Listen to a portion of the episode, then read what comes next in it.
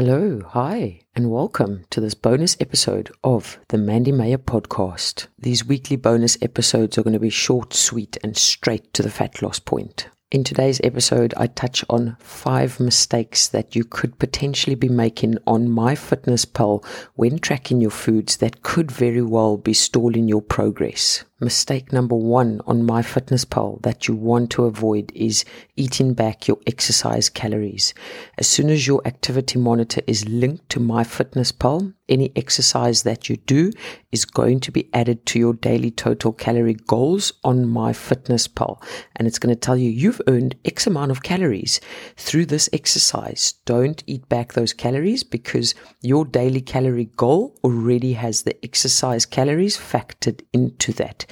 De-link your activity monitor from MyFitnessPal to avoid any confusion about the calories that you need to consume throughout the day. Mistake number two that you could be making is the fact that you are eyeballing your serving sizes what you need to do is you need to weigh and accurately measure the food that you are consuming. Because when you're going to eyeball and you're going to guesstimate the amount of food that you are consuming, most likely you're going to underestimate the amount, which means that you'll be underestimating your calories consumed as well. And a regular and consistent amount of underestimating calories can lead to a shit show. It can potentially take you out of a calorie deficit. There's a big difference in calories between 50 grams of pasta and 150 grams of pasta. Mistake number three that you want to try and avoid is logging your food after you've consumed it. Ideally, what you want to be doing is logging your food before you consume it. By doing it that way, you actually know how many calories are in the food that you want to consume. So you're not left with any high calorie surprises after you have consumed the food by logging the food before you consume it, you can plan your day out, you can plan your calories out, and you can work in room for one or two treats over a couple of days.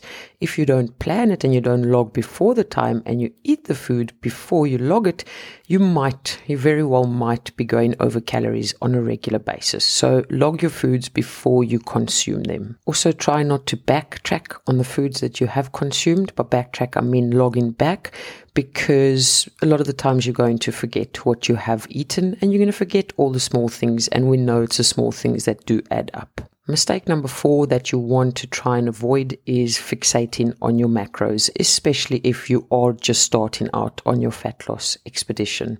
Try not to get overly fixated with a perfect split of protein, carbohydrates, and fats.